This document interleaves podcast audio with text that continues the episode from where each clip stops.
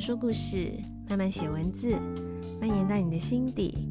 慢慢说，慢慢写。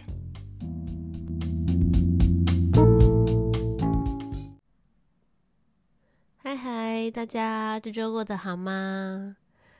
听得出来我的鼻音很重吧？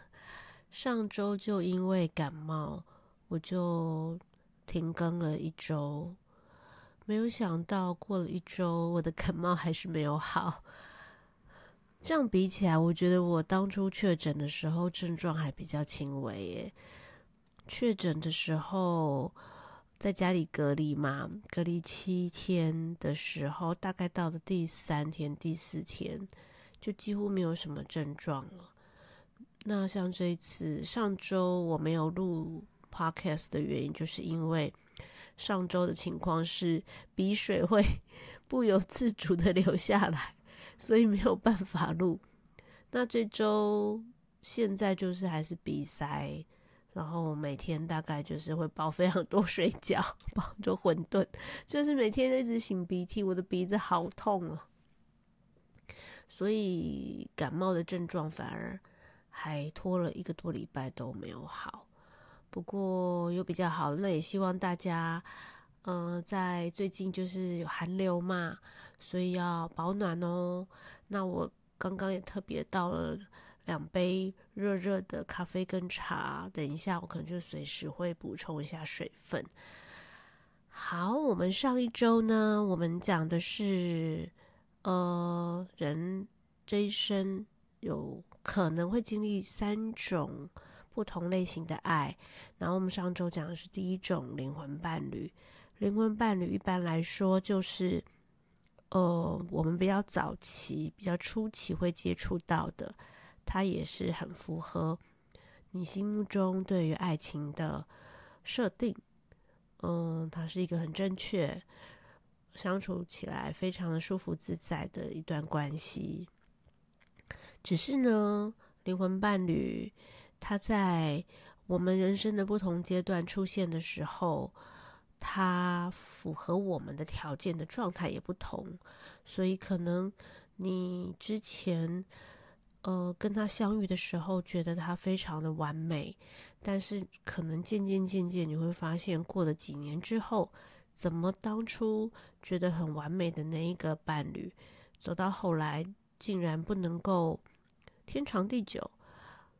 或者是说，可能后来就有争吵等等，然后就发现，哎，怎么原来觉得很相配的两个人，到最后怎么变成形同陌路等等的。但是这在上一集我们有讲过，这就是必然的，因为我们的灵魂会一直改变，对方也会改变，所以在不同阶段，我们的需要是不同的。我们的核心需求会随着我们的人生阶段改变，所以非常有可能对方就不再符合我们的后来的核心需求，所以自然就要跟他说再见了嘛。可是往往我们并不清楚是这个原因，所以呢，当我们结束了呃跟某一个灵魂伴侣的感情。我们常常会觉得自己很失败，于是我们也没有去厘清这个失败的原因，就是可能你并没有搞清楚，嗯、你现在需要的是什么？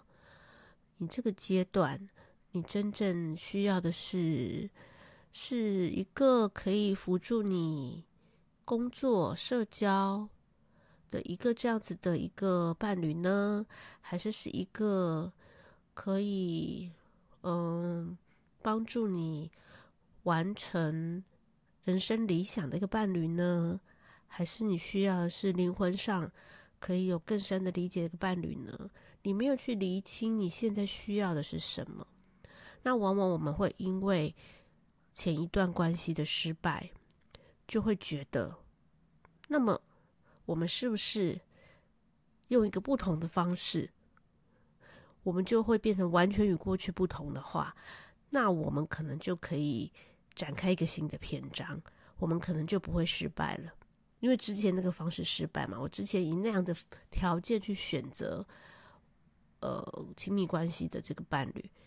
结果最终是失败了，那是不是我就来一个完全相反的，或者就很不一样的？那我可能就不会失败啦。很多人就会在这种时候选择用这样的方式，结果往往就会遇到我接下来要讲的业力伴侣。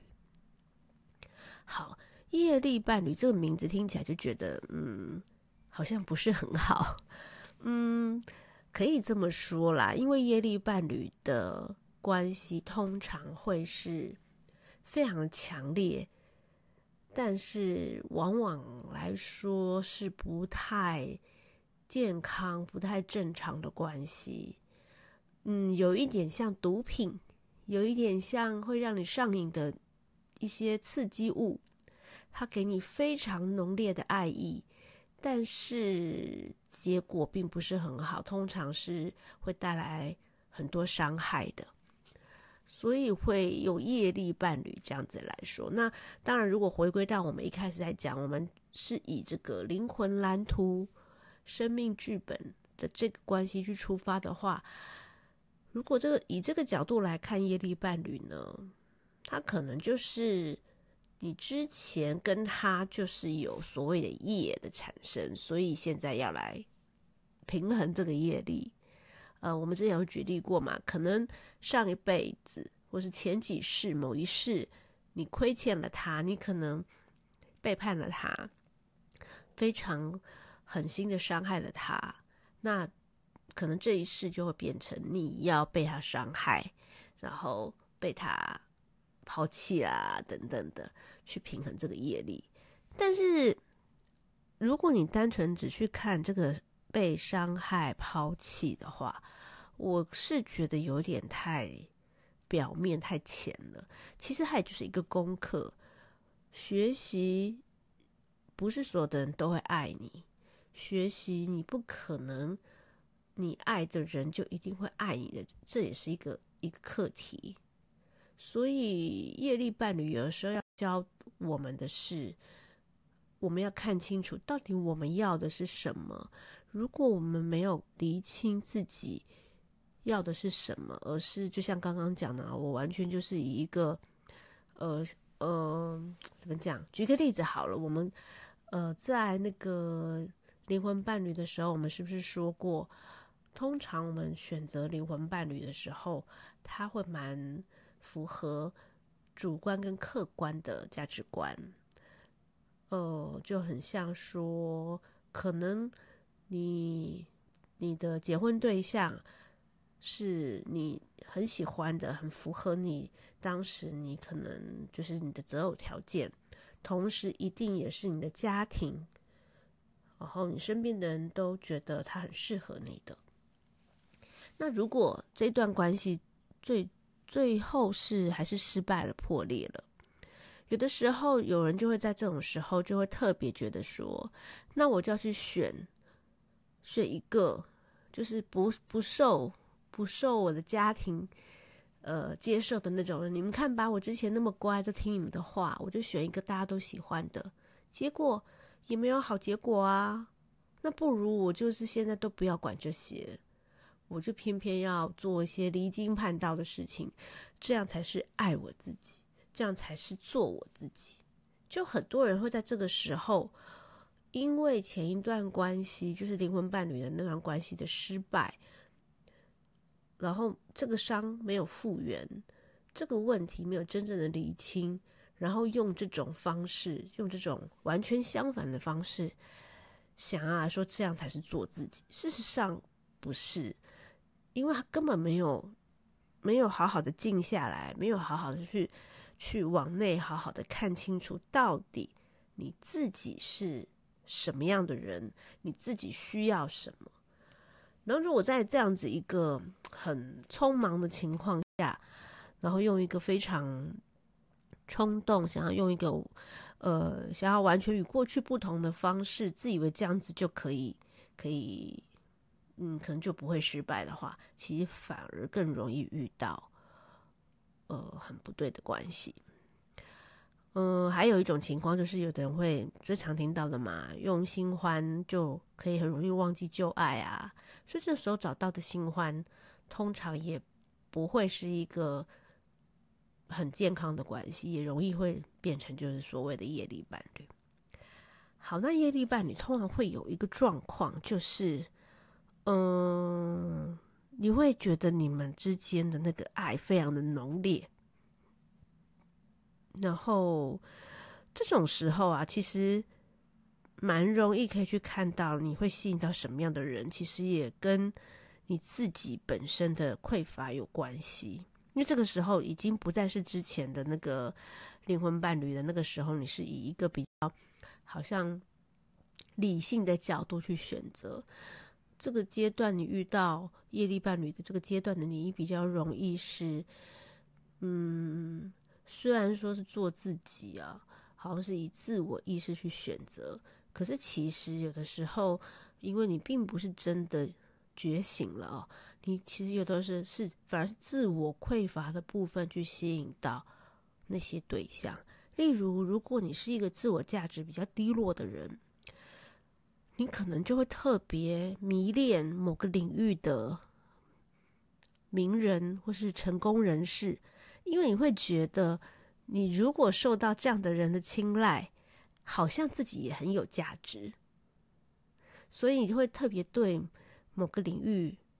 小有成就的人，或是他是一个名人，呃呃，特别就是。就很想要找到那样的人，很那样的人会特别吸引你，所以并不是你真的觉得那个人适合你，或是你是真的很爱他，就是因为你的自我价值低落的这个部分，然后呢，你就特别对这部分，就是刚刚讲的，你很希望去填补自己自我价值低落，呃，特别迷恋这种。这种名人呐、啊，事业有成啊，某尤其尤其在某个领域专精的领域，可能他特别厉害，那他可能是这方面佼佼者的人，你就会觉得哇，这样的人都喜欢我，那表示我也很厉害，就有一个这样子自己自己脑补这样子的的一个一个，好像填了一个自己的坑的这种感觉。那或者是嗯，如果你是一个很太过于理想化，对于爱情太过于理想，很容易沉溺于在一些很理想的、理想的爱情里面的人，你就很容易会吸引到，或是会被某一种关系吸引，就是现实中你们是无法在一起的，就很像偶像剧啊，你特别会觉得那种我们的身份悬殊，或者是呃异国恋。呃，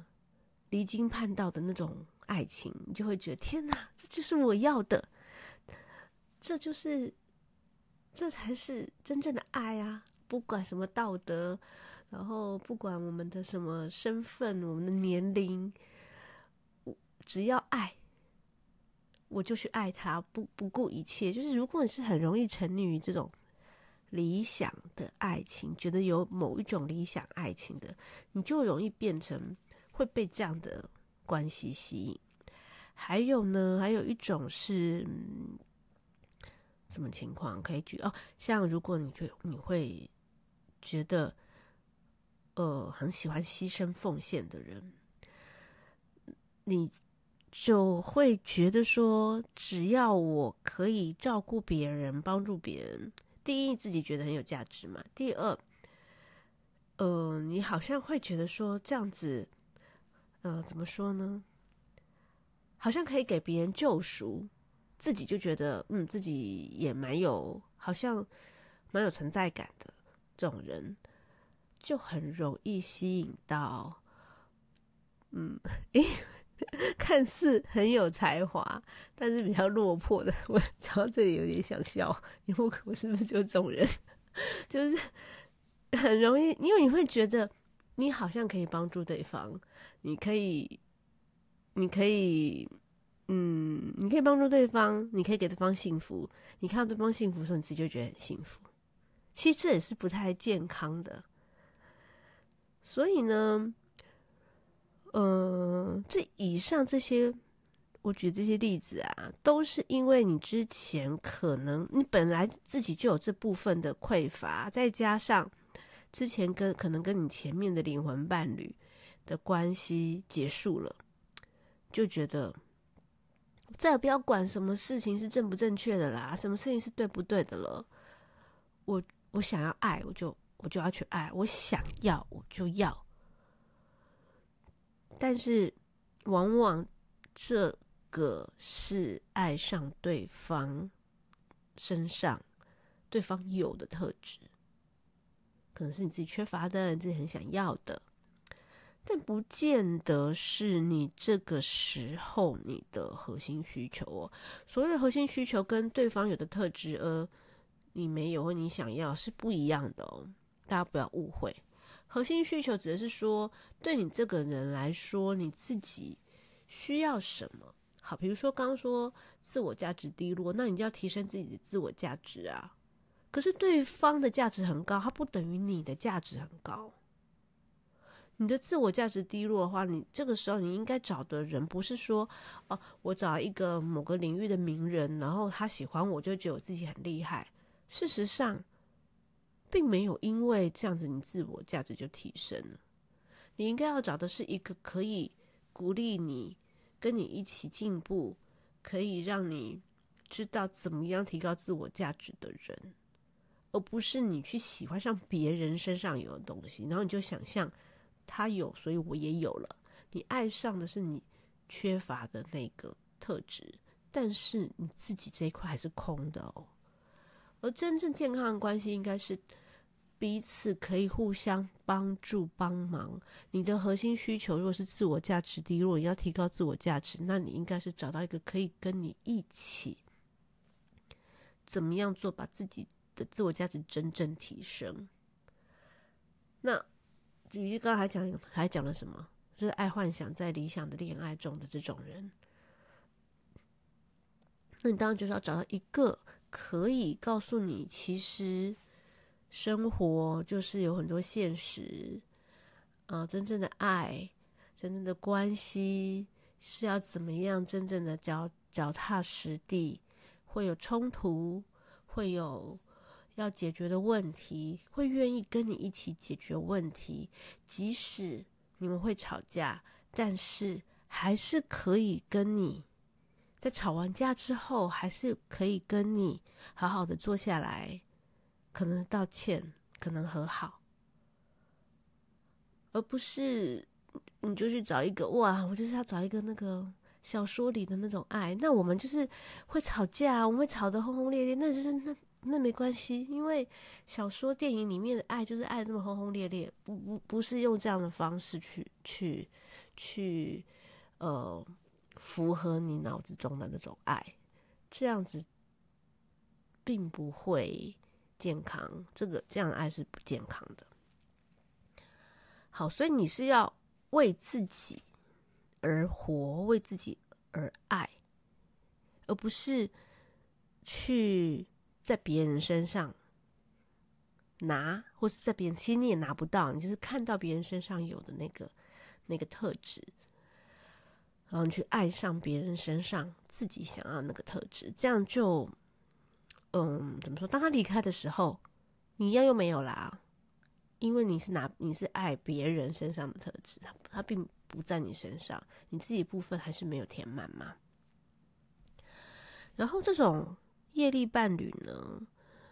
嗯，因为我刚刚讲这种关系通常都不太健康，它形成的关系很多时候都是会是一些都会造成伤害跟痛苦。很多时候，其实你在初期就知道这段关系是不对劲的，但是也因为嗯这个爱。会非常的强烈，会让你神魂颠倒、不可自拔。所以通常就即使初期，你就会觉得，嗯，你们这段关系不太对，不太正常，还是会很难就，就会说哦，停止，我们不要继续了，非常非常难。通常就是会。遍体鳞伤，两个人都遍体鳞伤，也有可能只有一方的遍，反正就是通常会伤害很深，会在一个非常，呃，非常业力伴侣的这个关系这过程很痛苦以外，结束的时候也会非常痛苦啊。还有一种业力伴侣是两个人都是非常，呃，怎么讲，身上有很多伤的人，所以他们在一起的时候，其实是在分享痛苦，分享伤害，有一种同是天涯沦落人的那种感觉，所以这样的爱也不会健康啊，因为这样子爱都是充满、充满负面的能量、负面的情绪，互相在舔舐伤口，而不是互相帮助对方成长，或是让伤口痊愈。然后业力伴侣就是刚刚有讲啊，就是他们很难。很难离开，原因就是好的时候一定是超级好，超级超级好。但是，一有问题、一有伤害的时候，通常就很很恐怖哦。例如像有一些，我们讲一些比较极端一点，例如家暴这种的。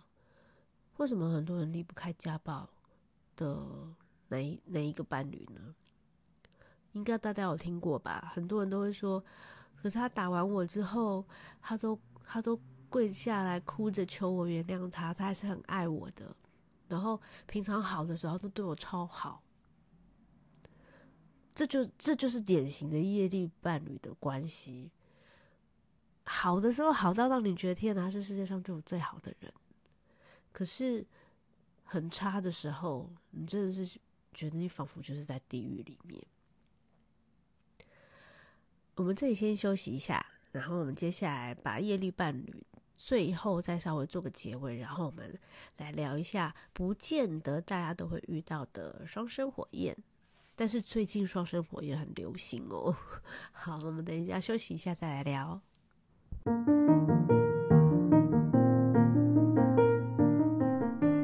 对人类图有兴趣的朋友们，每个月我都会在台北新义成品 B One 的纽玩生活举办人类图的基础跟中阶的讲座。我们会将纽西兰的红白酒跟人类图做非常有趣的结合，让大家可以喝到好喝的红白酒，又可以听到有趣的人类图知识哦。欢迎来报名。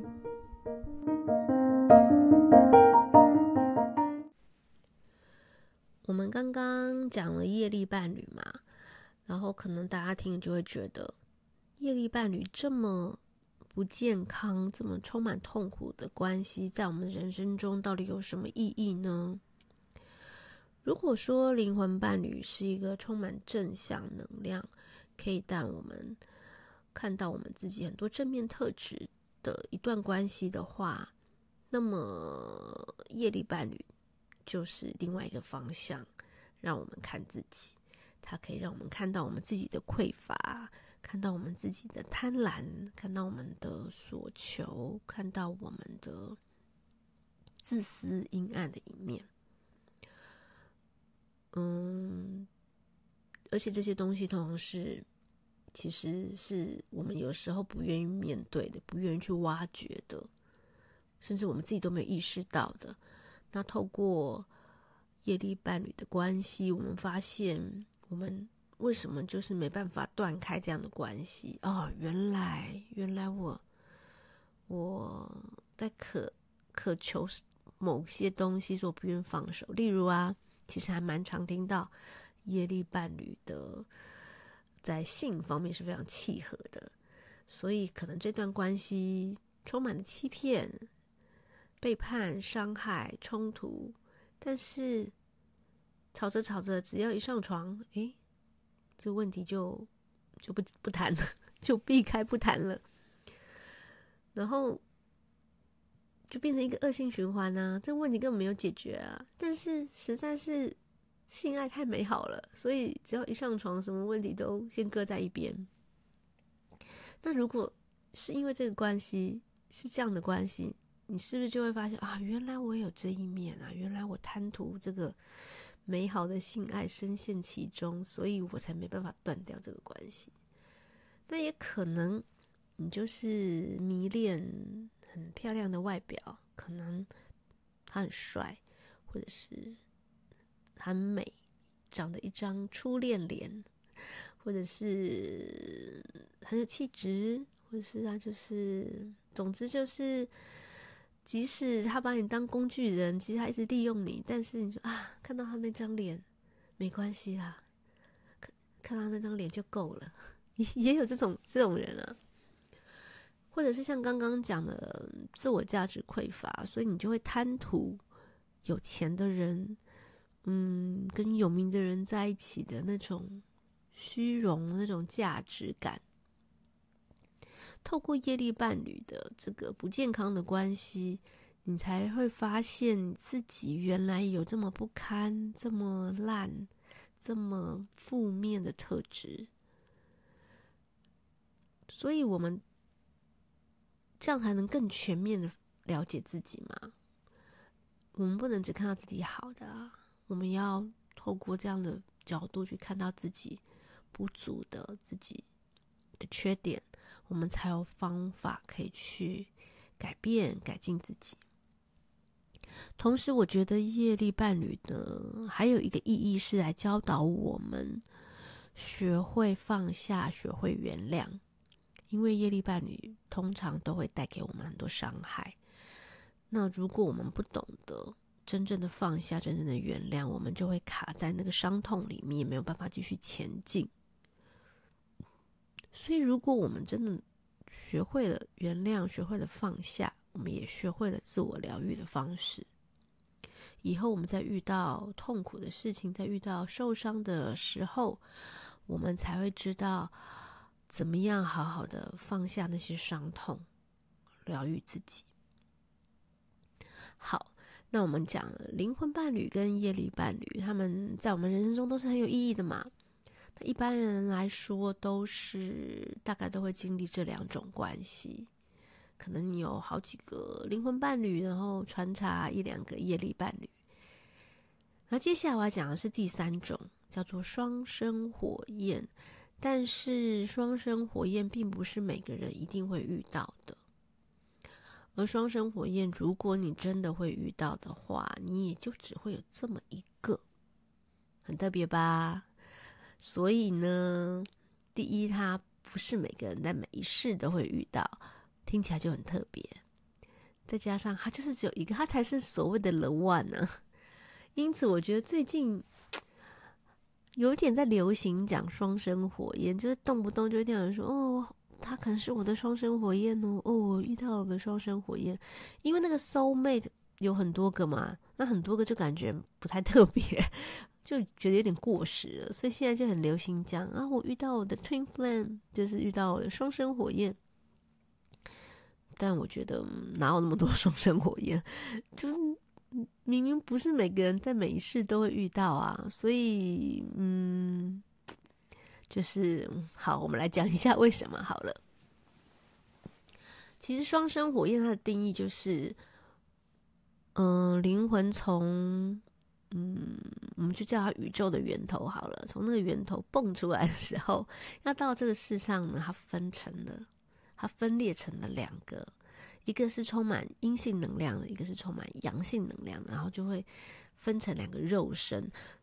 但这里讲阴性能量，不见得就会变成女生哦；阳性也不见得就变成男生，只是单纯就是能量分成阴性跟阳性两个能量。然后在两个不同的肉身，他们会经历非常非常非常多事的，各自去走各自的旅程。去走自己自我觉察，做自己的课题，所以他们在每一世，或许他们都共同存在，但是他们不见得会认出彼此，因为他们还不够成熟，还不够足以达到结合的时机的时候，他们是不会认出彼此的，所以才会说，并不是每一世双生火焰都会遇到，都会结合。而是要到了最后一世足够成熟的时候，双生火焰才会认出彼此，然后最后结合，就会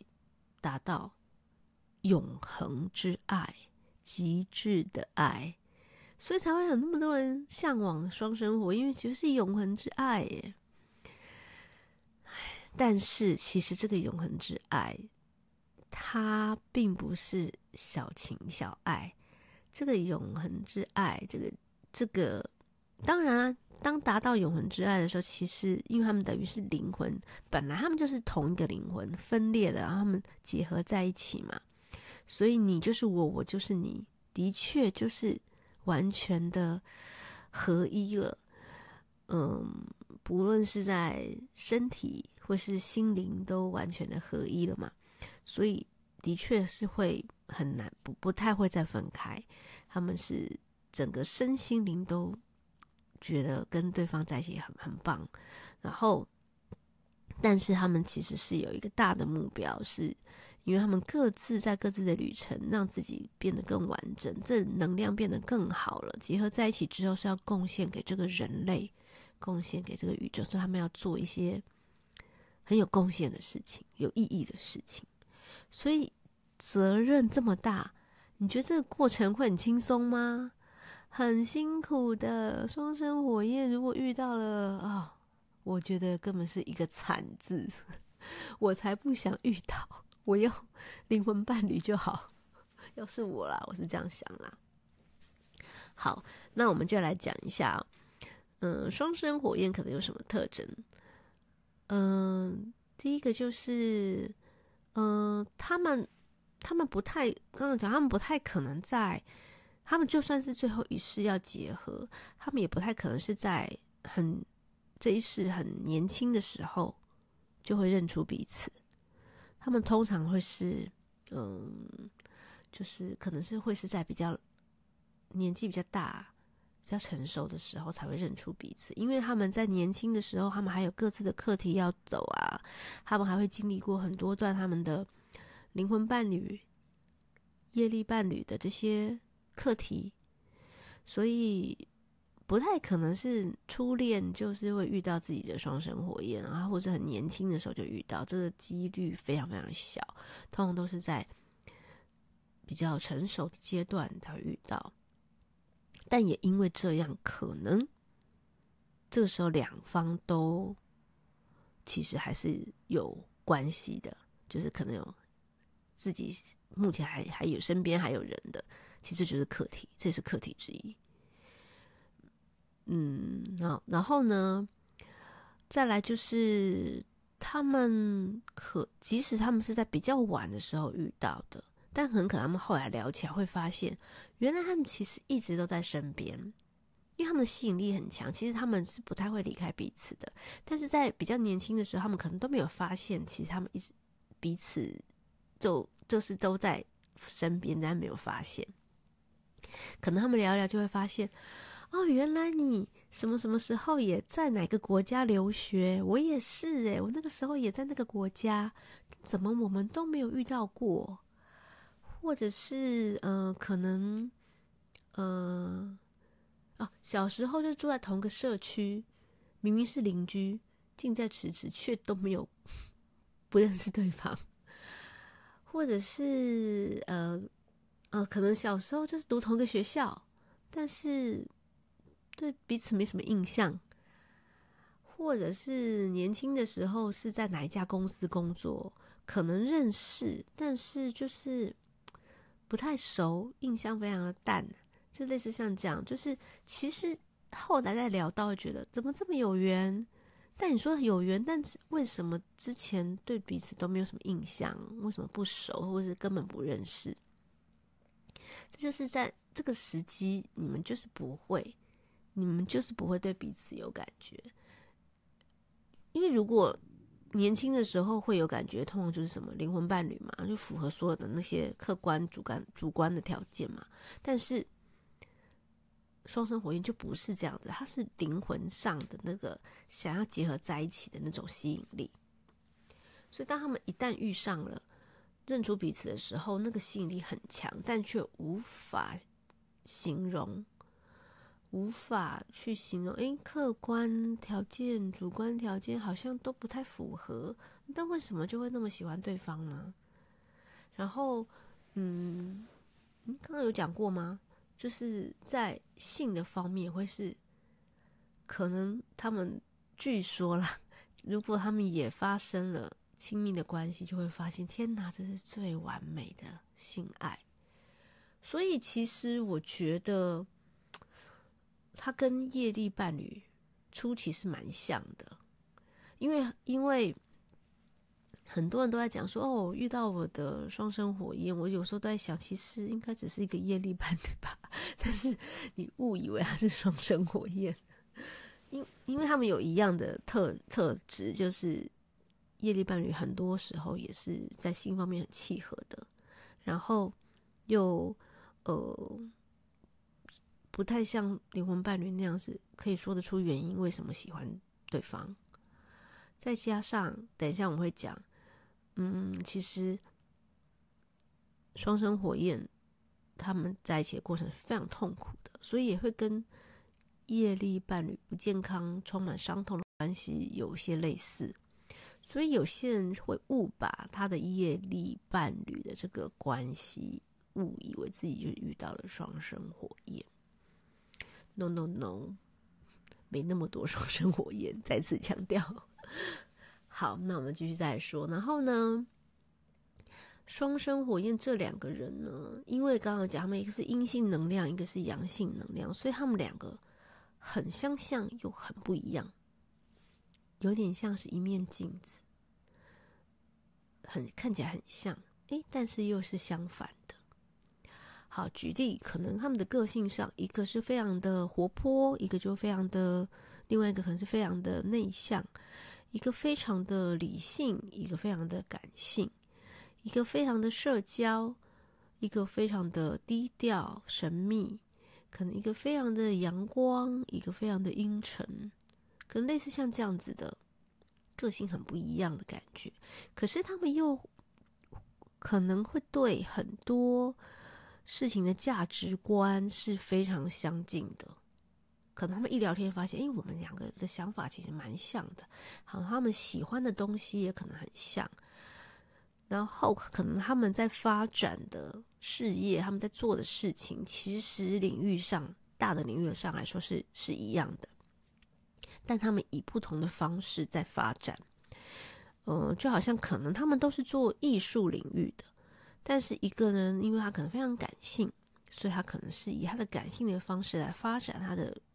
艺术领域的事业。可能他就是个音乐家，可能是个作家，是个画家，是个舞蹈家。但另一个，他是以理性的方式在发展艺术的工作，可能他就是个策展者，他可能就是个经纪人，可能他是开什么。艺术公司规划一些活动等等，虽然他们做的事情感觉不一样，但其实仔细看他们的领域，诶，其实是一样的哦。他们喜欢的东西是类似的哦。那也可能他们都是做教育的，那一个就是教科学方面的，一个可能他教的是很生活化的东西，可我教烹饪，可我教教呃。教小朋友的，为什么不？虽然看起来天差地远，但事实上，你看他们在走的路其实类似的。这是双生火焰的特质，看起来很不一样，但本质上是相像的。他们就像镜子，看起来好像一样，哎，又完全相反。好了，然后呢？双生火焰会，嗯，如果他们会认出彼此的时候，有可能他们其实是经历了一个很低潮的时候，然后在经过很低潮，通常也就是，其实其实也是你可以去检视自己很好的时候，你你你经过一个很。很低、很低、很低谷的时候，如果你可以爬起来，通常表示你也已经做了很多自我的觉察，你你应该过了不少关了。所以，通常在这个时候，你的灵魂应该有做了一个很比较高一点的提升。在这个时候，就是就比较容易说什么双生火焰会认出彼此。然后呢，他们认出彼此之后，他们会有非常强的吸引力。无法形容的吸引力，会很快的就会觉得，诶，怎么突然就喜欢上对方？然后可能，啊，像刚刚讲的，哦，搞不好也经历了一场，哇，天哪，连我们连性性方面都非常的契合，然后呢，就觉得，嗯，我们应该要继续交往。可是这个时候，刚刚提过他们是镜子，所以他们会反射，反射出什么呢？好的东西，我们在镜子里看到好的、漂亮的，会很开心。可是通常我们最在意的是。丑的、不满意的，所以他们会在对方的身上看到很多不好的特质，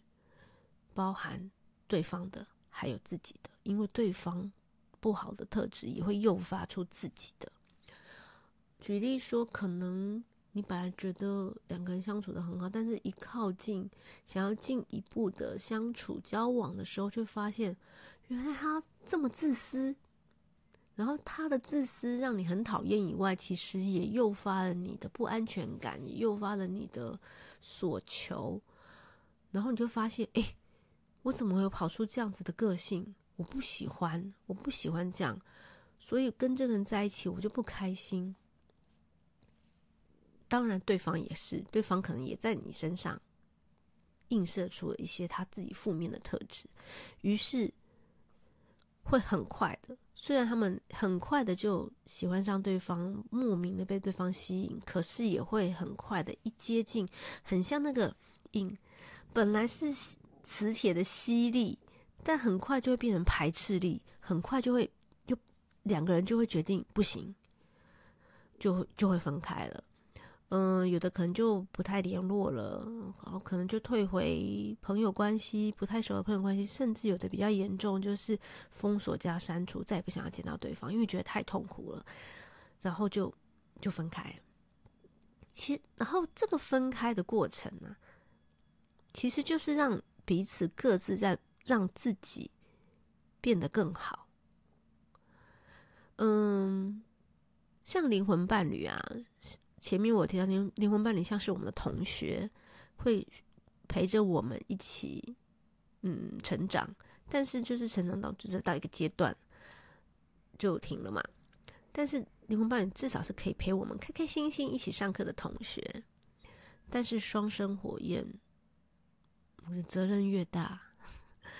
嗯，你要你要经历的痛苦就越多。双生火焰注定是要孤独的走自己的。自我觉察之旅的，他们两个是没有办法一起的，因为他们是镜子，他们一靠近就会看到反射自己那些不舒服的，也会看到对方的，所以他们就没有办法一起帮助对方成长。他们是要各自让各自圆满。其实这也很有道理，一定是要自己好才会吸引到同样圆满的人嘛。而这两个灵魂最终是要合一的，他们是要各自让自己各自变得更好，所以他们就会分开，然后让自己又变得更好。那再加上有可能还会有一些关系的课题，这蛮常在双生火焰的状况遇到的，因为毕竟是在人生比较成熟的阶段遇到的，可能就有一些，呃，比如说我们前面讲的灵魂伴侣的课题。业力伴侣的课题，他们还没有解决的，通常在这个时候也会被这个镜子反射放大出来，就会觉得哦，可能有道德的问题，可能有呃什么什么呃，反正关系的课题，然后就会两个就会弹开，然后就就各自又回到自己的生活，然后呢，当然可能就会。可能就会开始去想自自我觉察，要去把自己的课题做好，把自己的课题破关破关解解完。然后，因为这两个灵魂吸引力太强了，其实又会再被吸引在一起。一吸引在一起的时候，可能又会又会想要接触。他一一碰在一起，又会在对方身上又看到某一些，又看到某些不好的特质，两个又会分开。就会分分合合，分分合合。这个分分合合过程，其实就是让彼此又越来越好，越来越成熟，直到有一天，两个的确都提升到了一个足够成熟的程度的时候，各自的课题也都解完了以后，真正合一结合在一起的那个时机才会到来。所以这过程很痛苦啊，这过程短的话可能几个月。有的人的双生火焰，这个分分合之旅是是五年、好几年、十年都有的哎，所以不是很痛苦吗？要是我才不要遇到双生火焰呢，很开心 跟灵魂伴侣在一起就好了。但是当然，如果真的遇到了这个双生火焰的时候，最后结合的时候，的确会。听，据说这是一个极致的爱，不会再受什么什么新鲜感啊，什么其他的去去改变你们的爱，因为你就是我，我就是你，我们融合在一起，然后我们的能量，我们都足够成熟，然后我们，而且我们也不把目光放在只是小情小爱上，是要一起贡献我们的力量，去为。为这个宇宙，为这些人类做一些就是有意义的事，然后让他们更进步。所以，所以其实呼应前面，他们的领域会很相像的嘛。那么，如果本来都是做教育的，他们可能就会贡献在教育上；本来都是做艺术的，可能就贡献艺术。的能能力，本来可能都是做，呃，可能跟跟好金钱有关的，那我们可能就是在这方面贡献他们能力。好，那我们今天讲了这个，讲了灵魂伴侣、业力伴侣，最后讲的很少见，我还是要强调很少见、很少见的的双生火焰。虽然最近真的，你去那个书店，可能都要看很多书在讲双生火焰了，因为，嗯，因为就是据说这些老灵魂差不多到这一世，很多双生火焰要相认了，所以就很多书在聊。但我还是不认为 有那么多双生火焰啦。然后，其实最后我要讲的是，虽然我们以一个好像什么。投胎转世，然后灵魂剧本这样的一个来讲，灵魂伴侣、业力伴侣跟双生火焰这样子的关系。但是，其实我觉得，如果你不相信这些，我觉得简单的来说，其实它也就是我们人的关系在对待亲密关系的成熟度。灵魂伴侣就是我们早期比较会。呃，用一些需要外界的认同，所以我们会一些主观跟客观的价值观来帮助我们去寻找我们的对象，然后呢，我们的亲密关系的一个一个嗯，去认可他是除了自己定的一些条件以外。还有我们需要同才、家庭等等的认可，还有不同阶段我们需要怎么样的条件，需要什么样的价值观，那就是灵魂伴侣的。这其实就是比较早期我们刚开始接触亲密关系，然后业力伴侣其实有点像，有些关系结束之后，我们无法面对单身，无法面对。失去身边的伴侣的时候，有时候有有一种关系叫 rebound relationship，应该有听过，就是有点像，就是呃，其实还在过渡期，就随便找一个，呃，谁就只是为了想要忘记之前失恋的痛苦的那种关系，那那种关系通常就是不健康，就比较容易像是夜里伴侣的关系嘛。那最后所谓的双生火焰，其实我觉得就只是我们都越来越成熟了，越来越了解，其实真正的爱不在于那些条件，不在于那些嗯价值，呃那些主流的，嗯客观的那些价值，而是我们真正知道我们要什么，我们真正知道我们希望有人读懂我们的灵魂，能够理解我们，所以我们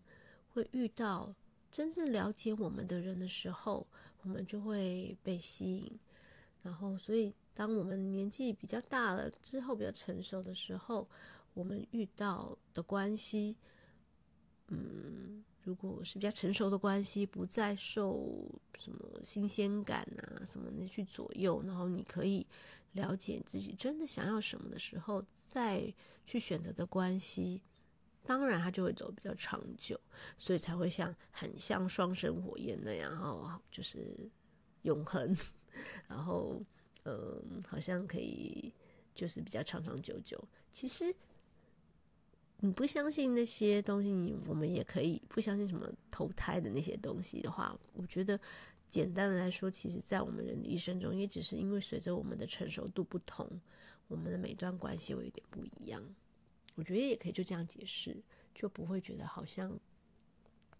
很灵异啊，很玄那种感觉，这样。好的，我们就把三种关系讲完了。那最后来点一首歌好了，我想点李全哲的《两颗星星》，因为我觉得里面的歌词，那个什么只能各自运转，两颗星星只能各自运转，面对面就没戏，不觉得很像双生火焰吗？两颗一定要各自走各自的自我觉察之旅，一一一见面就哇，又看到那个很讨厌的自己跟对方就弹开了，然后然后呢，但是又离不开对方，很像那个星球之间有吸引力一样。觉得这个两颗星星还蛮像双生火焰的关系耶，就点这首歌给大家听，好。那么慢慢说慢慢写就到这边喽，我们下一集见。希望我下一集声音可以恢复正常，不要又是鼻音。好，那就到这边了，拜拜。